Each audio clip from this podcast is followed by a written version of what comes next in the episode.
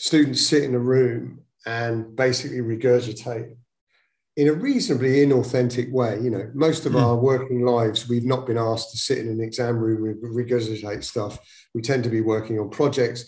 We tend to be working with diverse teams. We tend to be focusing on creativity, collaboration, critical thinking, and doing that in a very um, social way. Welcome to Insert Human. I'm Chris Colbert. As the former managing director of the Harvard Innovation Lab, I realized many things. And one of the things I realized is that the pace of technology driven change is faster, far faster than most organizations and most people's ability to change.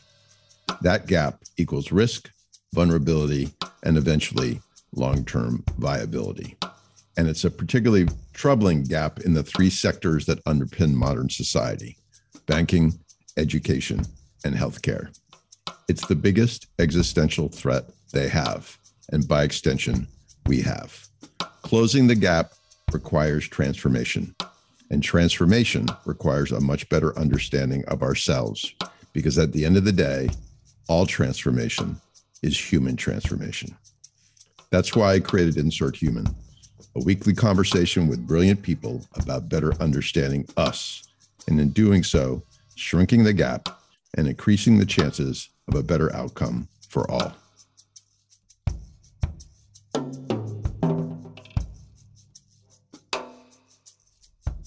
Before we dive into today's episode, an offer to all the listeners who are leading some sort of transformation effort.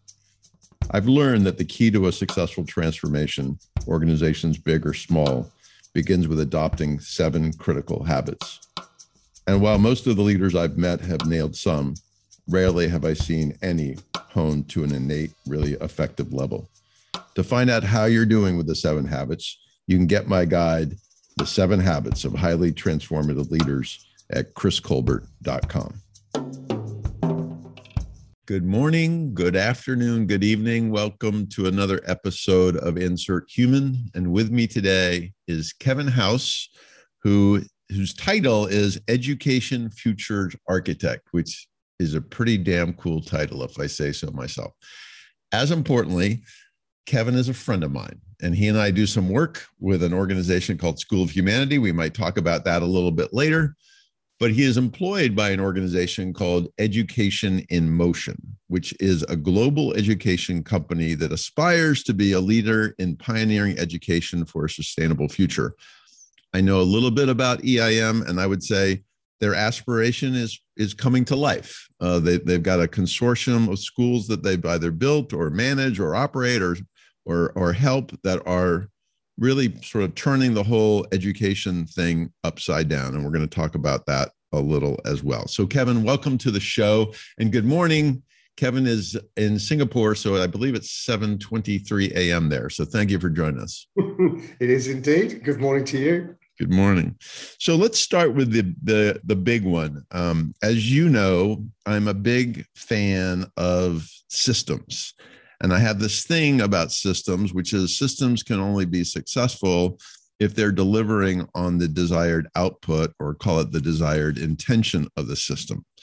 So as we think about education as a system, what's your take on what the the intention was maybe has been within the traditional version of the system versus what the intention or desired output needs to be given the state of the world and given the trend line of the world that we're in. Like let's start there.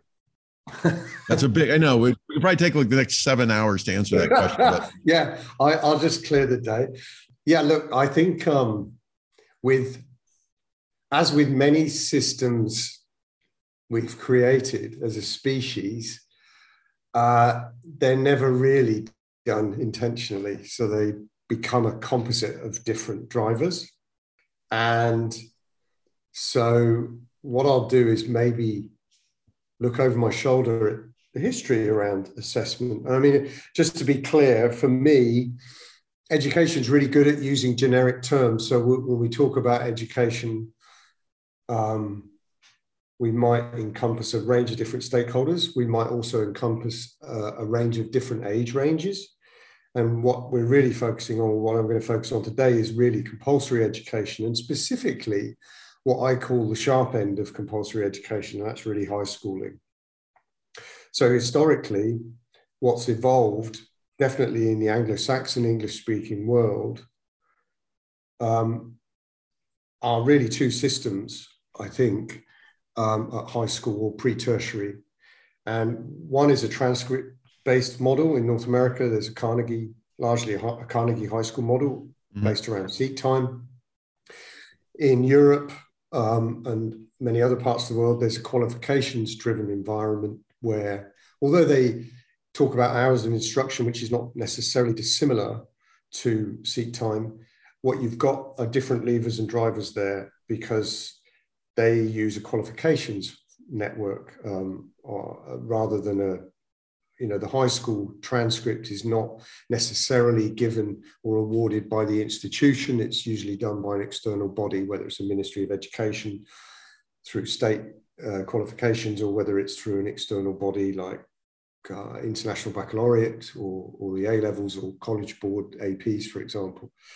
Um, and and that leads to some different specifics in terms of how it plays out in the curriculum and the learning experience for the learner. But fundamentally, I think both systems have created an environment where we've kind of in the last 30 years got to a point where I think we've economized the knowledge industry. So we kind of use the metrics, the analogies that you'd see with things like um, the FTSE index, where you've got um, when you're trading in stocks, you've got different stocks trading at different things, and they're they're almost league tabled. And what we're seeing in education now, and definitely in university education as well, is a league tabling, which really has created a, a false kind of economization of knowledge industry. Mm-hmm. And I think the high school piece has fed into that much of the design was really a 19th century, as I say, composite of different things. Obviously, at that point in time, with growing industrialization, there needed to be a, a kind of benchmark of compulsory education in different contexts to make sure that we had people who could move to urban environments and fulfill obligations in a, in a growing industrial landscape. Right. Of course, now in the 21st century, I think much of the narrative globally is around future skills and lifelong learning. And of course, the curricula that evolved over the last couple of hundred years doesn't necessarily have a, the balance correct in those more durable soft skill areas. And mm. I think because it focuses on those narrow academics that evolved as a kind of content and knowledge landscape in the industrial period. So I think we're still living with that legacy. Well, and and that's such an erudite way of explaining it. You know, my luddite way of of trying to capture it as a parent. So, you know, I have three kids, as you know, that have all gone through the system, and I obviously went through the system, and it felt to me, and still feels to me, like much of the traditional system is a is a box checking function. That, that you you go to school or your child goes to school and you check the boxes that that are attached to each grade. Each grade is a collection of boxes. And then you check them. And at the end, if you have checked enough boxes, you get you get the big box called the diploma. and that diploma is what you carry to the next stage, university. And then when you and the same thing happens in university, call it credits instead of boxes. But at the end of that, you you graduate with the box you then present to the employer and say, look, employer, inside my box are all the little boxes and they're all checked. like yeah. that's that's how it seems. Yeah, you're right. I mean, look, um, as I said, using the industrial analogy, I think Ken Robinson talks about uh, the fact that we batch learners into cohorts, kind of like a date of manufacture, right? So you mm-hmm. the boxes are all ticked. You get your metaphorical stamp on the forehead, and you're pushed out into the world. Oftentimes, with probably not the fully well-rounded set of skills that you'd like to have so you spend your 20s trying to navigate the shit show that is you know early early adult life mm-hmm. because not necessarily been given those skills in um, in in formal education or compulsory education so i think um, one of the books I read recently that had quite an impact on me, not necessarily because of the, the argument that it was being posed, but the model. It was by uh, Hemant Taneja. Uh, it's called Unscaled, and he looks at healthcare, financial services, and education. And his argument fundamentally is that really the 20th century was about scale. So we created economies of scale within those institutional practices. So, you know, massive um, banking systems, lots of centralization, even with a global footprint, massive hospitals to try and create efficiencies of scale, and obviously um, massive schools to create efficiencies of scale. And they all of them try to be all things to all people right? So they're hmm. they're basically trying to put in one box as it were all the different solutions for that particular the scope of that particular industry. The argument really is that with technology and a lot more access to things like cloud-based services machine learning um, ia and where that may take us in the next 10, 20 years. We have a, a great opportunity to unscale, as he calls it, many of these core service areas in life. Hmm. And I think specifically that resonated for me with some of the projects I know you and I are involved with around how could we unscale education so that if I think about some of the schools I've worked with over the years, um, they fundamentally try to be all things to all learners, right? Mm-hmm. So you come to a campus and you've got your sport, you've got your academics, you may have some counseling, you may have some guidance towards career or university. Um, and fundamentally, everyone's batched, everyone's even though we have narratives around differentiation and these days personalization, I think the reality in a standardized industrial model is that those are nuances rather than authentic. Mm-hmm. And what we really need to look now at is what could we do to create alternative forms of education that still deliver on some of the core knowledge and skills areas that have always been there, but also add to that some of the durable and soft skill areas, but deliver it with a learning experience which has more diversity in it. So, how can we mm. unscale that industrial model? I think some of the things we're playing with trying to do that. And then, as you as you seek, and I, I wrote down that book. The book for everybody is Unscaled, and um, yeah, I look forward to reading it. As as you seek to unscale, or as the industry seeks to unscale itself, and when you were talking about sort of the industrial impact on on these these industries, I thought, oh my God, like the military industrial complex, there's a healthcare industrial complex and an education industrial complex. Like that's kind of what we allowed to unfold. But as you seek to unscale them, how does that impact how you measure their proficiency, either at a macro level, at a systems level, or within the context of a student's journey? Because again i go back to this box checking or box ticking. You know the the the, the traditional model is here's the test pass the test you check the box. Yeah. And, and you know it really kind of almost binary you either did or didn't. How do you start thinking about assessment in an unscaled environment and a and frankly a far more complex environment?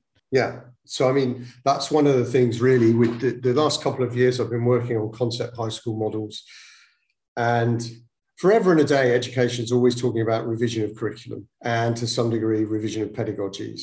And for me, that, that that's just a wheel that keeps spinning because fundamentally, if the end game is still leveraging the credential cartel, as I think of it, which is you know College Board AP, external examinations, international baccalaureate, IB diploma examinations. In the UK, they have A level examinations. In Germany, they've got the Abitur examinations or the French baccalaureate. You know, you've got these monolithic month in May, month in June, or month in January, depending on your time zone, where students sit in a room and basically regurgitate in a reasonably inauthentic way. You know, most of mm. our working lives, we've not been asked to sit in an exam room and regurgitate stuff.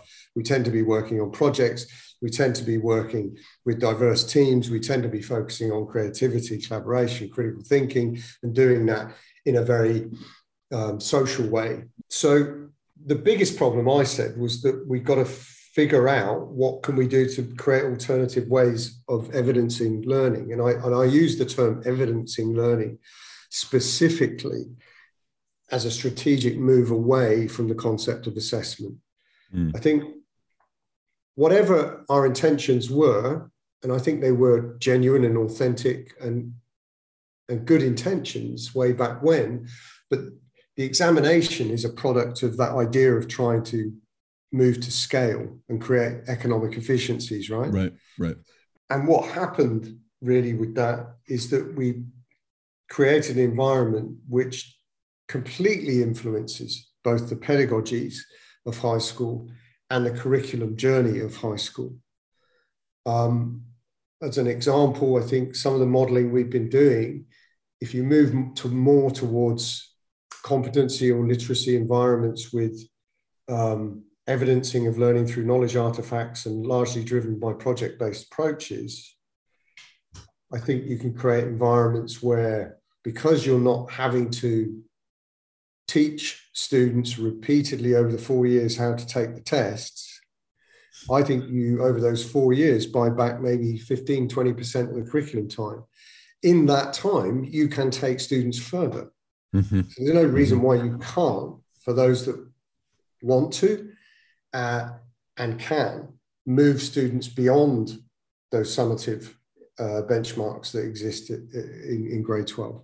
Is this Kevin? Is this is this why in the United States more and more universities are are dropping the SAT, the standardized test requirement? No, I think because we've created such incredible efficiencies, and you know, don't get me wrong, one of the big elephants in the room in education, when you talk about the purpose of education, is the discourse around public education and the discourse around private education and that's a that's a difficult landscape, right? Because that involves those that can purchase private education and those that can't. It also involves the socioeconomic groups that uh, the different parties in that come from. And I would argue that the purpose of education in those contexts um, becomes a muddied environment with different drivers working for different stakeholders. But, but fundamentally, um, one of the things we want to try and look at was well, what what could we do to try and rethink what the assessment paradigm looks like? So we shifted to evidencing of learning, mm-hmm. thinking about well, what kinds of things can students offer to demonstrate that they know stuff or they have the skills to do stuff. Mm-hmm. So that makes a more agentic environment. So it's you, the learner, offering up evidence, and wherever possible, there can be a range of different evidences as opposed to a standardized, you know, do a paper for one hour, 30 minutes. And can you do that efficiently? If I'm a teacher and I have a class of 30 students, the, as you said, the beauty of the traditional model is it scales. I can send it, I can hand out 30 tests. They come back, I can grade them. If they're multiple choice, even better. I can absolutely quantify how well you did like how do how does how do you sort of create how do you find that sweet spot of a, a more or a more substantive assessment and also uh, an efficient process to support it you know like is that possible I think there are different tools that are emerging. So there's certain companies that are playing around with taking some of the more content heavy disciplines that we all know and love, things like natural sciences and um, mathematics, for example, at those sort of at the high school end where really the amount of genuine, authentic inquiry you're doing in those subjects is probably relatively limited, right? Uh, and, and, some listeners might disagree with that, but I would argue that a lot of the authentic scientific inquiry that takes place in high schooling is, is often pretty heavily scaffolded. Um, because really what you're doing is trying to create the building blocks around content knowledge and, and the skills attached to that to a large degree. And, and there are tools now that are creating quite authentic partnerships between both, let's say, an expert facilitator or teacher um, and the machine learning itself to offer formative feedback to the students almost immediately using a range of different techniques because much of that content knowledge development is quite closed in mm. terms of the kinds of questions you could ask. You could use multiple choice, you could use you know relatively short answers and, and creating the algorithms and machine learning analytics is, is potentially doable there. It's being done quite successfully with a few companies that we've been looking at. The challenge is more in the, I would say, the qualitative areas around assessment. So, you know, where students are writing more open-ended responses, lengthy responses, essays being a classic example. But even there, uh, Steve Joordens is working on a uh, platform called Peer Scholar at University of Toronto, and he's done a lot. He's a psychologist, done a lot of research around looking at peer evaluation, really. And one of the interesting things that they've discovered there is that if you create a framework around teaching students how to give feedback and how to receive feedback around these longer qualitative knowledge artifacts, there's a quite a strong correlation with quite a low number of peers right, between the expert assessor, if you like, the professor or the educator, or facilitator, and the peers. So as few as five or six peers. So if you wrote an essay, put it into Peer Scholar, me and five other colleagues from your class, having been walked through how to do the evaluative work, mm-hmm. give you feedback, the correlation, and the machine can pull together those correlations between what we're saying about the strengths and weaknesses and developmental areas of that work and what an expert assessor might say are very, very similar. Now, the expert assessor might be slightly more skewed toward um, being a bit more conservative if you were to mm-hmm. use rubrics for mm-hmm. grading that work. Mm-hmm.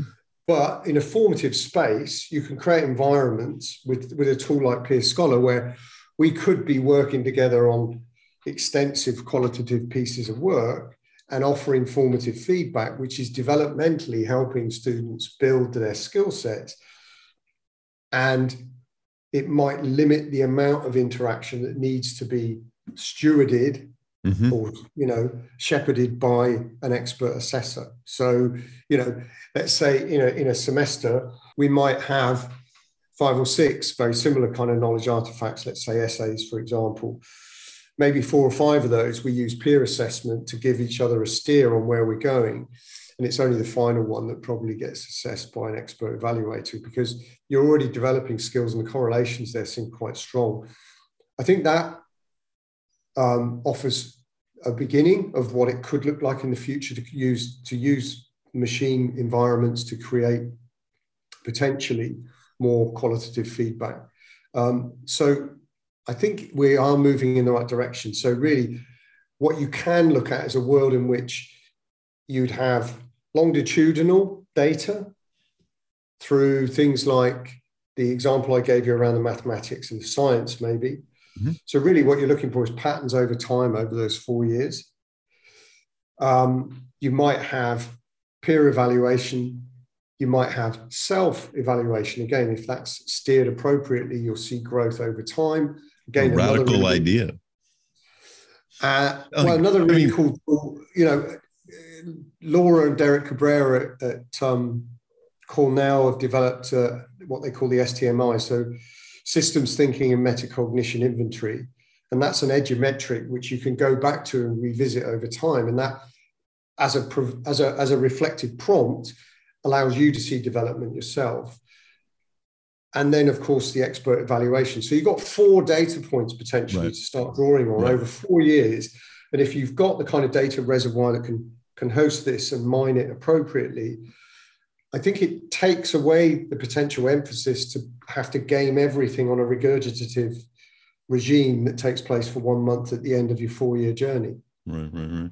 I have to ask a question, which maybe, maybe, you know, um, overly simplified, but as an architect, I mean, you're a future, a future to architect, education future to architect. Do you think about which which drives what? Does assessment sort of how you think about assessment inform pedagogy and curriculum, or does pedagogy and curriculum? I'm talking about in the progressive space, the, you know, the the yeah. the the innovation space in education at every level. Like, which chicken or egg or like how how do those two things? Yeah look i mean it goes back to what i was saying earlier about i think in education we've talked we talk a lot about curriculum review shifting pedagogies you know from mimetic and didactic through to constructivism or connectivism um, and you know often we get into quite evangelical camps you know constructivism good didactic bad. I mean the reality is dependent on what you're learning with whom you're learning in what context you're learning.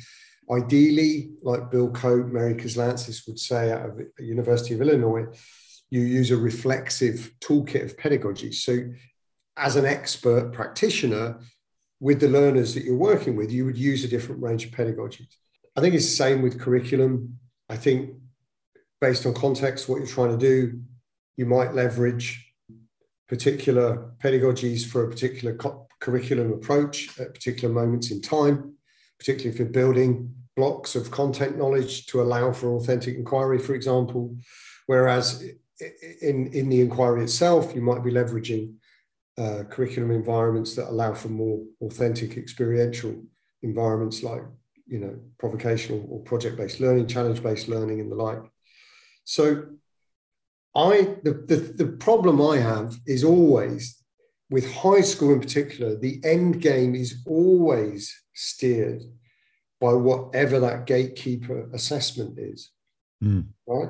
And there's no, and that's why for me, a lot of the work I've been doing in the last couple of years is saying, well, how can we reinvent that? And I think things like micro credentials, for example, the whole landscape of things like, and I can talk to it more in a moment, but things like NFTs, badges, and verified and certified micro credentialing and digital wallets and where that's going in the next 10 years.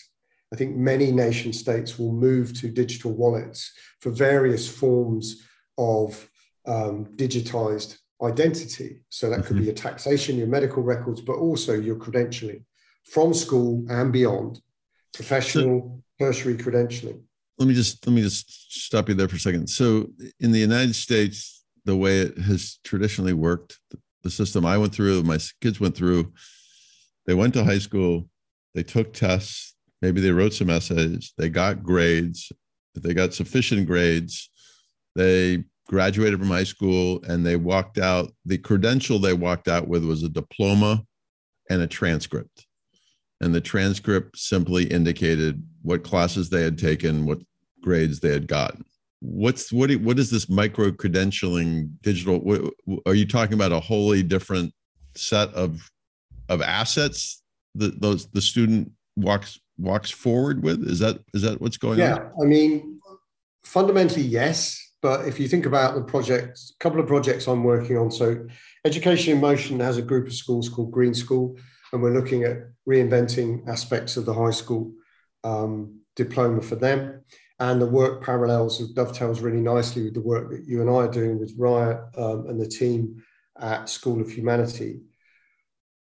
Uh, you, know, you've got to, if you're going to try and create new credential capital, and I use kind of faux currencies and blockchain currencies as quite a nice analogy because really if you think about it, what does education give you? It gives you credential capital that you then go out and spend, or it has value and you can right. use it and leverage it in different institutional contexts, whether it's higher education, whether it's the world of work, right? And there's all kinds of social capital attached to that as well. So fundamentally, creating a new currency is a bit like Bitcoin back in the day, right? Back in the day of Bitcoin. That's, that's not going anywhere. No one understands it. But of course, now, for wrong or for right, it is starting to make a footprint. And of course, even though are, no one understands it. yeah. And if you look at an interesting, you know, to, to extend the analogy, if you look at the history around faux currencies and the development of mint and the development of currency in different nation states back in the sort of 15th, 16th century in Europe, you you've, you've got lots of analogies there that you can draw out with the way we've created the pre-tertiary and tertiary landscapes around credentialing, right? Mm-hmm. Because effectively, think about your Ivy Leagues and your Oxbridges they've got they've got the gold currency, right? That everyone wants, but no one can, you know, very few can get it. And so for me in education, those are not disruptive spaces. I know you and I have talked about this with Harvard and so mm. forth before. Right. These guys, and I'm afraid it often is guys, unfortunately, mm-hmm. but they sit at the top table. They have very little appetite for disruption because right. disruption means basically threats to brand value, USP, the rest of it, right? right? Right. So you've got to try and work with tertiary partners to try and move the narrative. So for me, um, at the moment, we have to have a transcript. You can't deny that. So with School of Humanity, Green School, we're looking at having, we're looking at Mastery Transcript Consortium. So a big shout out to those guys. They're working their way around North America largely, though they've got a small footprint in Australia to create a non GPA transcript environment, right? So they're trying to move away from the simplification of numerical value, which largely really exists because we don't fund university admissions departments well enough so that most university admissions are decided in something like between three and five minutes of someone looking at basically your transcript and the school profile and making a call, right? I mean, because I know they were, not, they're trying to scale, right? They're just, yes, they're just trying to. the scale problem. So at the moment, we're saying, okay, with School of Humanity, Green School, we're going to use MTC because it's a transcript, even though it's not using a GPA, though you could put one in if you wanted. It's still, it's a, it's a currency that's still understandable when you go and try and spend it. But alongside that, we're trying to work with um, the company we want to work with is a a call out to Convergence Tech, really cool guys based in Canada and now in Australia.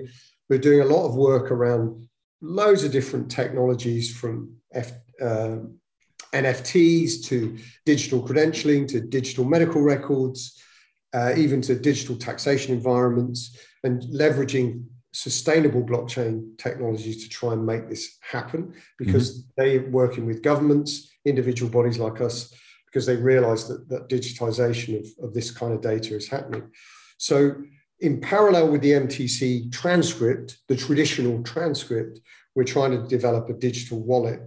And the digital wallet would basically have in it anything from, uh, you know, a simple NFT. So students, so I, if you and I are in the same cohort, we can create NFTs and these are these are fun, pretty light touch. There's no content attached to them, but we can design and have a catalog or library of NFTs.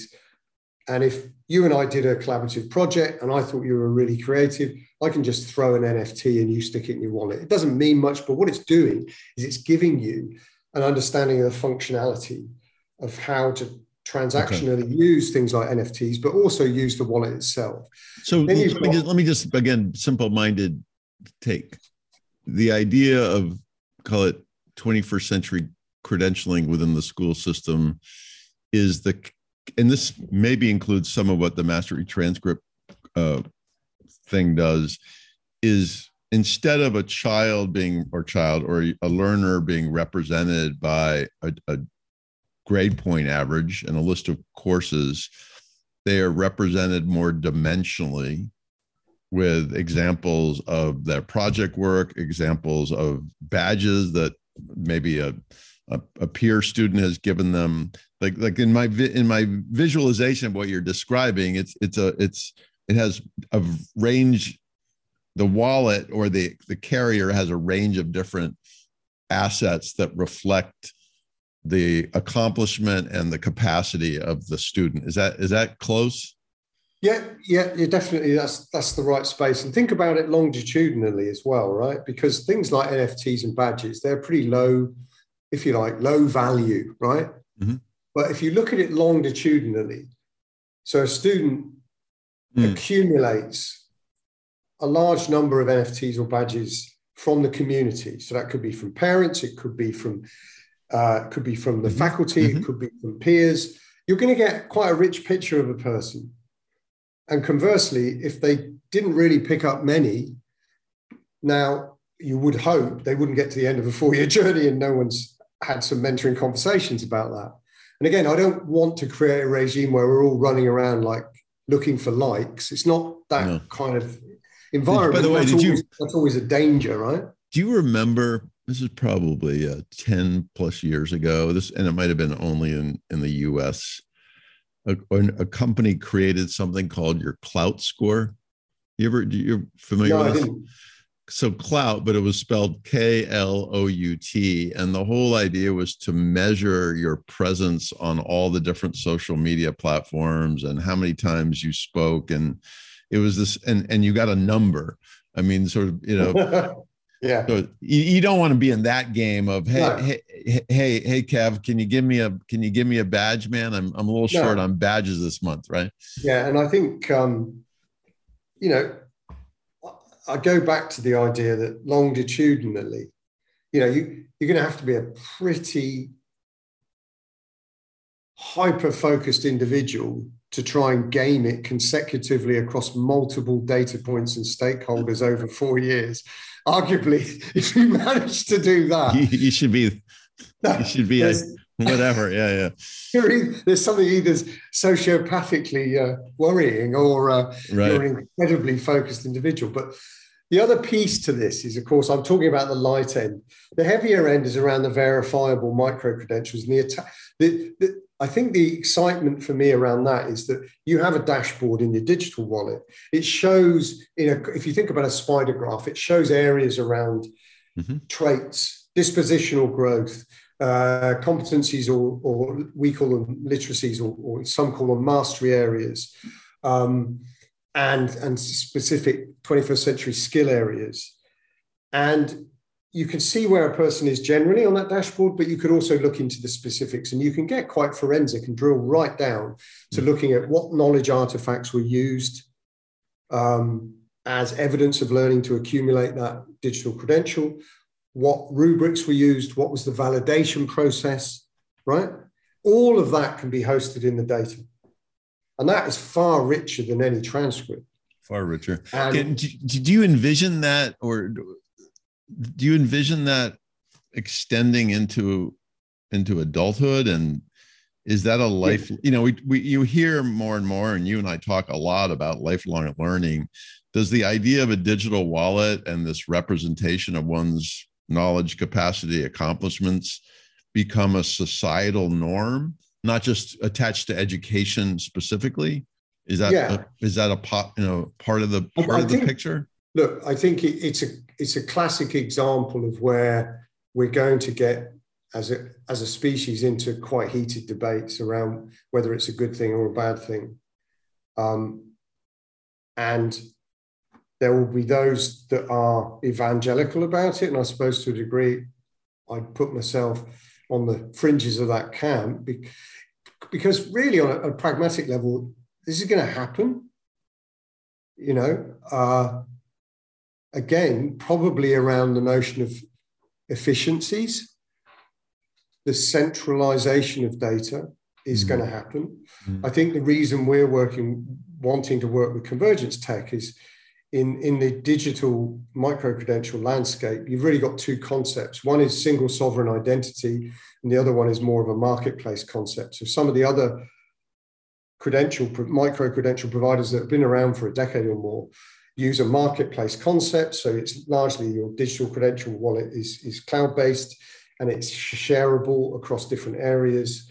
And there are some concerns about longer term, does that put you into a subscription landscape to right. get your own data? Of course, it does. does. Mean, does that mean that you, you know, can or, or, or might have your data shared with those that you've got no eyes on? And that's why, you know, convergence are really tied in with things like the uh, GDPR in Europe and, and really thinking quite heavily about single sovereign identity. So the digital wallet is yours, it's Chris Colbert's, no one else can have that not even convergence have access to that. You've got that. And basically, it's up to you to figure out if you want to populate some of that digital credentialing into a marketplace environment. Because why would you want to go into a marketplace? Because obviously, more and more platform, platforms are evolving you know, not dissimilar to LinkedIn. If I've got a range of micro credentials, I could chuck them into LinkedIn. People can see that. They go, hey, I think you've got a really good fit for this job that we've got coming up. So you create environments where there's potential for new opportunities.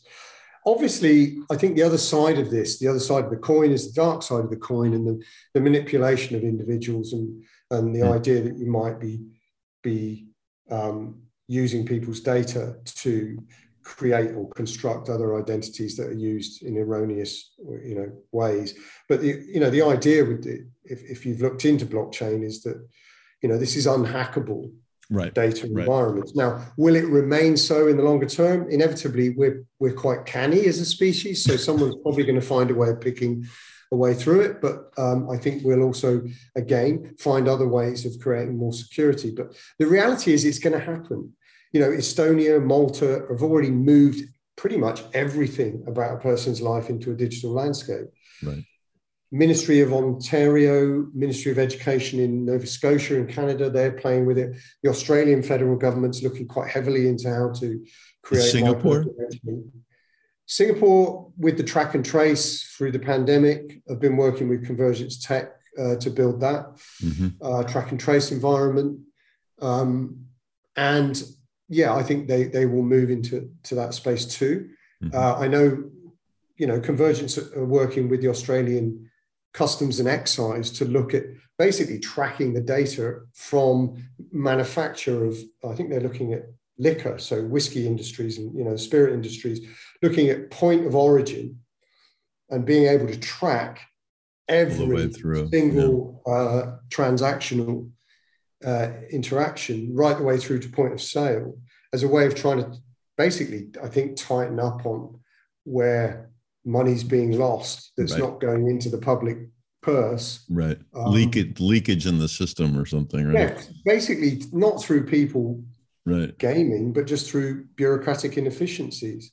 So, you know, I think these things are happening. And I think young people need to have a wallet. And as you said, can you feed this into your future life? Obviously, you know, I don't know about you, but I've got a, a folder over there with a whole stack of certificates and qualifications and you have every time I move to a new country, I have to get them notarized, and uh, it's just a it's just a yeah. massive headache. Yeah, I mean, there's an efficiency play, but there's also you and I were talking the other day about that that stat that you shared. You know, the average admissions person looks at a looks at an application for five minutes, and then I was talking to a friend of mine today who um, an HBS guy when I was at Harvard Harvard Business School um, at the Innovation Lab. We were talking about the very same thing, which is this this question of how do you assess how do you assess a human being? Whether the human being is a is a is a, is a student in a in a you know ninth grade class or a, a, high school graduate applying to a university or an adult applying to a job what is the best way to understand the full the, the full truth if you will? The capacity the orientation the behavior set the mindsets the like and and the fact is the tools that we have used in education particularly are are not the right tools or the assessments are are are so one dimensional in a way. But then so I, I guess my point in all of that is the progress being made here is is essential for us to be able to really understand one another. You know i mean i think at the, at the sort of most human version of all this is how well do we understand one another and understand where each of us is in our in our journey? And and is that is that like too melodramatic a way of thinking about it or wrong-headed or I, I, don't i don't think so. Look i think everything we devise to create a shop window for ourselves for others to make an assessment as you called it about our fitness for for whatever it may be maybe it's moving into the next step of one's own learning maybe it's moving into a new career maybe it's you know trying to get a loan all of Mar- it's about marriage yeah. Oh gosh. Yeah. yeah. Uh, micro credentials for that. Uh, you know, I guess the, the thing that we haven't really explored, I mean, that's all there. And all you can ever do is get the best steer you can. And I think we do we do need to make a more sophisticated model to enable us to give more authentic pictures of each other to each other moving forward, and particularly for young people. And, and I guess for me, in this whole chat, that's the thing that we really haven't brought into the center of this is, is young people. Yeah. You know, we, we live in an era in which we are basically telling them almost from the day they're born that we're all going to hell on a handcart and it's our responsibility to try and stop that but it's also our responsibility that we are going on on that handcart and it's a massively overwhelming burden to place on young people Mm-hmm. um, and we've got a compulsory education system that evolved in many cases. I think probably the first example of industrial education was probably the Prussian model in the early 19th century, rapidly adopted by the English speaking countries by the mid 19th century. Um, and it hasn't really fundamentally changed that much. It's still skewed heavily towards academics. And of course, to live a rich and fulfilling life, the richness of academic knowledge is never going to go away, and we wouldn't want it to, because that's really a big part of that knowledge repository and the transition of that knowledge from mm-hmm. one generation to the next is, is the richness of what we are. But it's also, there's also a lot power dynamics in there that, that put people in certain places and don't allow right. them to grow and thrive. Right. And I think right. I think young people are seeing that, uh, and they're seeing that it, it's not enough. We're not giving them enough of a set of tools to understand themselves first and foremost, but also to share their understanding of themselves with other people, so other people can see them for what they are. Uh, and, I, and can I, I just like hold you there, stop you there? Yeah. I, I just want the audience to just sit with what Kevin just said for a couple of seconds because I think it's so profoundly true. And I, I, said to a friend of mine the other day, you know, the young people are onto us. the young people yeah. see what you just said. They see the voids in the system. They see the the limitations. They see they they they see a system that was built by the Prussians in 1865. you know, like yeah. they're onto us. So keep going. Well, you know, and, and I, I forget the name, is a Cambridge academic in the early 19th century who basically cooked up the concept. I mean, the Chinese have been using examinations for 4,000 years, but definitely in the West, he cooked up examining students as, a, as an efficiency to just do his sifting. Mm. And from that kind of exploded this whole regime that now seems immovable. It seems immutable. Mm. It almost seems innate that mm. we would use it. But of course, it isn't. It's a human mm-hmm. invention and it's a relatively recent one. And the problem is, we're seeing, particularly throughout and post pandemic, and but we were seeing it in the decade before, and people point at different things, whether it's, you know, the iPhone and, and smartphones. And the, the reality is, there are many, many things complex things going back to what we opened with this idea of complex systems there's many different drivers as to why the levels of well-being are diminishing and the levels of anxiety and mental illness are accelerating.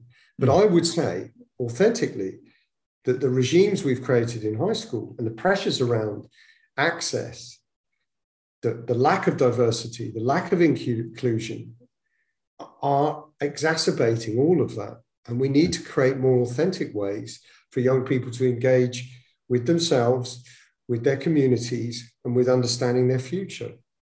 And that's absolutely essential. And for me, working in the private sector, and this comes back to this tension between public and private education the drivers and the, the purpose of education in those contexts, having overlaps, but also being very different. I think for me, it's almost a moral obligation that private education needs to innovate, not be the most conservative. Good. Right? I mean, I was listening to one of our alumni from a Dulwich College, right? So one of our brands is Dulwich College International, very well established, well regarded group of schools. They run a version of English national curriculum, uh, relative, relatively benchmark curriculum environment, uh, leading into IB diploma, often looked at as a kind of blue ribboned pre-tertiary global qualification. The average scores there are around about 40 points, which for those of you who know IB, that's pretty, that's up there in the top sort of 5% as a group of schools, really, globally. And we had a student speaking on, on a Women's Day event that we had a couple of days ago. And she's now in a tech startup in Beijing. She graduated from Dulwich College about 10 years ago. She basically did everything that was expected of her, right? Mm-hmm. In China, she's probably a single child. The family effectively put all of their funds in to make to, to get her on the right path. And the right path in that kind of environment is you go to an Ivy League or Oxbridge. As it happens, she went to Cambridge. So she went from Dulwich, got a place at Cambridge. From Cambridge, she did, I think, economics. She worked for one of the massive global financial institutions. She lasted six months. She so lasted six months? And she said it just wasn't for me. Wow. So here's a system where you're doing everything right. Your parents, let's face it, from kindergarten through to graduation and university, they're spending, you know, a million US dollars on you. Right. And they get you somewhere and you go, this, this isn't what it's about. But we're doing it time and time and time again. Yeah. Well, that actually, I, am mindful of the time and I pr- promised to get you out of here in the hour and I didn't do that. Um, I'd love to, one of the things I try to do on every show is ask my guests to share one or two things the audience could should do to apply the wisdom. And sometimes it's read a read a particular book and other times it's more action oriented. And my my question is around uh, what can what can parents do sort of understanding call it the dimensionalization of assessment the dimensionalization of curriculum you know that the the industry is slowly moving towards a recognition that the world is really complicated and how we how we how we how we help our our kids get ready for that world uh, is necessarily more um, more dimensional. So like if i know if, if i'm on the call or if i'm listening to this is there anything i can do as a parent? And maybe not maybe the answer is not. You know just be aware. But you have it you have a daughter right? Like how do you think about does she come home with grades? Like like yeah look thanks for saving the hard question for the end i mean well i mean the answer may be nothing right now because much of the system is still the old system but um yeah just be just being aware. Um, yeah, look, I spend most of my time in you know education futures, but the reality is my kids both go to a pretty traditional school, uh, very much based around grade-based outcomes.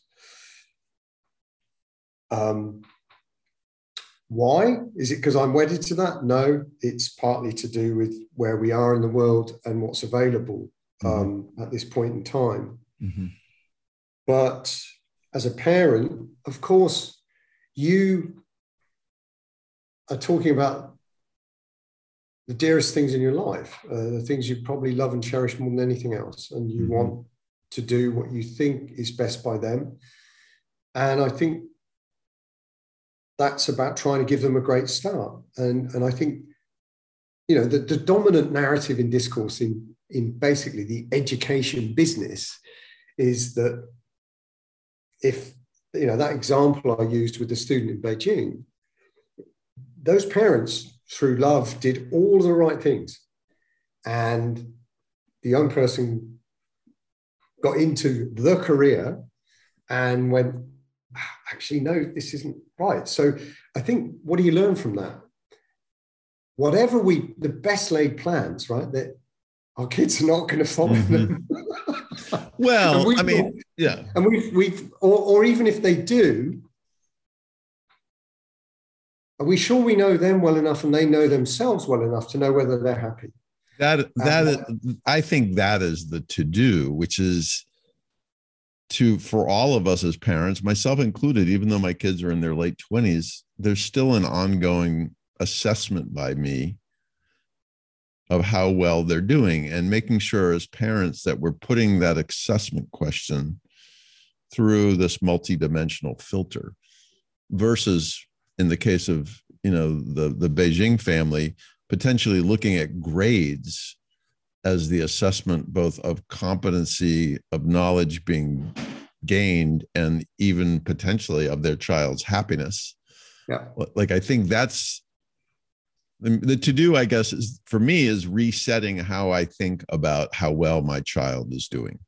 And look a friend of mine put it this way um, one of the hardest things as a parent um, is moving from the narrative of you'll do this you'll do that which of course when your kids are young you're, you're doing that all the time right go here sit there right have this you know um, and moving from that to stepping back watching them make mistakes almost welcoming them making mistakes because you have to as a human being mm-hmm. and being there for them and mm-hmm. not stepping over and going no don't do that because this is going to happen and being able right. to stand back and go okay you know I, I now have to be a coach a guide a mentor and part of the pain of doing that authentically is watching your kids get stuff wrong yeah. uh, but just knowing that you're there for them and being reflective enough to be there for them without going,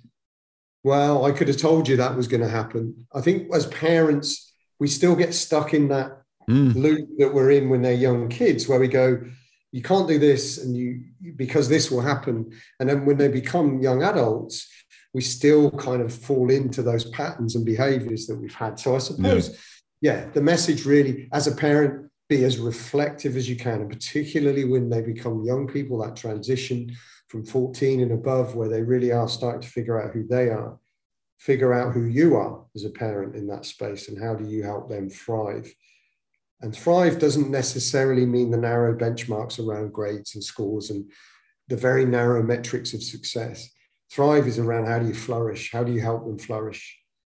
Uh, and, and, and on a selfish level, help them understand you mm-hmm. and help them transition from seeing you as a parent to seeing you as a friend to seeing mm-hmm. you as a peer. Yeah. That's a difficult journey. And I think there's plenty in there for parents to do without just, you know, it's easy to fixate on the narrow bits around education and not look at the other stuff because the other stuff's complicated. Yeah, agreed. I think we all need to get out of the box, is what you're saying. So, Kevin, thank you for joining me today and for all the wisdom. And I, I really, you know, i count myself very lucky to have gotten to know you over the last few months. And um, you've been additive to my life. And I look forward to many more conversations. And uh, thank you so much. Sure, for sure. Always a pleasure. Love, love our catch ups. And thanks for the opportunity. And uh, I hope there's some value in there for some people. There absolutely is. And Absolutely. please, yeah, encourage people to reach out, find me on LinkedIn, Twitter, whatever, and get in touch. Great. Thank you. Thanks for listening today. Wherever you are as a leader on your transformation journey, you'll find more helpful resources at chriscolbert.com. From more podcast episodes and my film talks from around the globe to my blog and books. And if you're a CEO or leader interested in getting my advice, you can reach me there too. Just head over to chriscolbert.com. Thanks for listening.